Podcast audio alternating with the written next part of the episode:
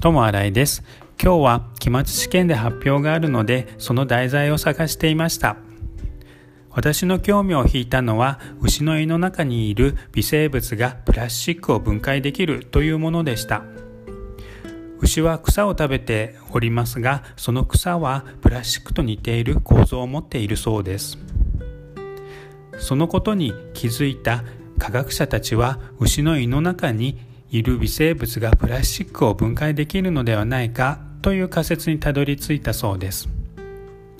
それで実際にその牛の胃の中にいるプラスチックを分解できる微生物を発見したそうです。